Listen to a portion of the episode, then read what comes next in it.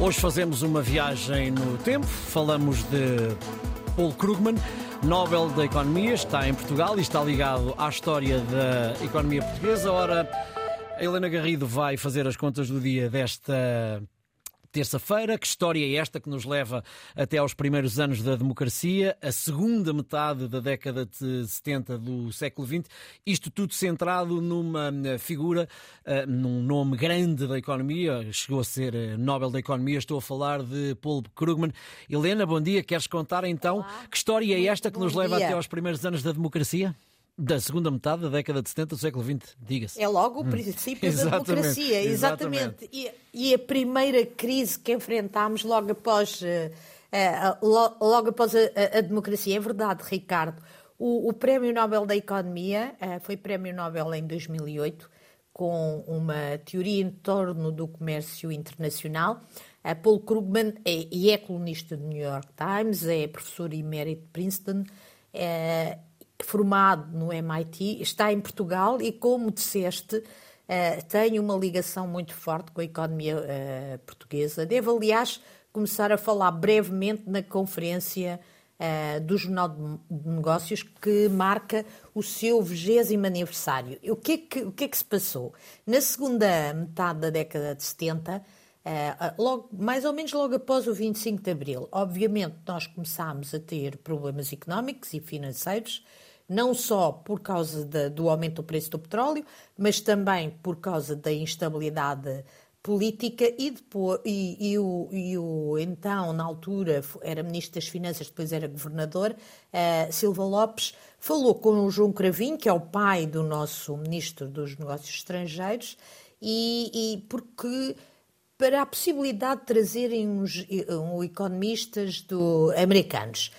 E eu vou, não vou entrar aqui em detalhes, mas uh, vieram economistas de relevo, outros prémios Nobel, como o Robert Solow, e, e, depois, mais tarde, no verão de 77, trouxeram uma equipa de jovem, jovens economistas. Tinham 24 anos e entre eles estava a Paul Krugman. Paul Krugman tinha na altura 24 anos, também estava Miguel Beleza, que foi depois Ministro das Finanças e Governador do Banco de Portugal, Trabalhavam todos na Avenida da República, num andar que era do Banco de Portugal, e no andar de cima estava uma representação da Rússia. Paul Krugman costuma contar isto com alguma frequência, nomeadamente contou também a, a, a quando da morte de, de Silva Lopes. Uh, e, e, e os americanos estavam muito preocupados, os jovens economistas americanos, que os russos podiam estar a ouvir o que eles diziam. Ao que Silva Lopes retorquiu dizendo: Eu estou muito mais preocupado se alguém da comunicação social nos ouve, uh, se os jornalistas nos ouvem, do que propriamente os russos.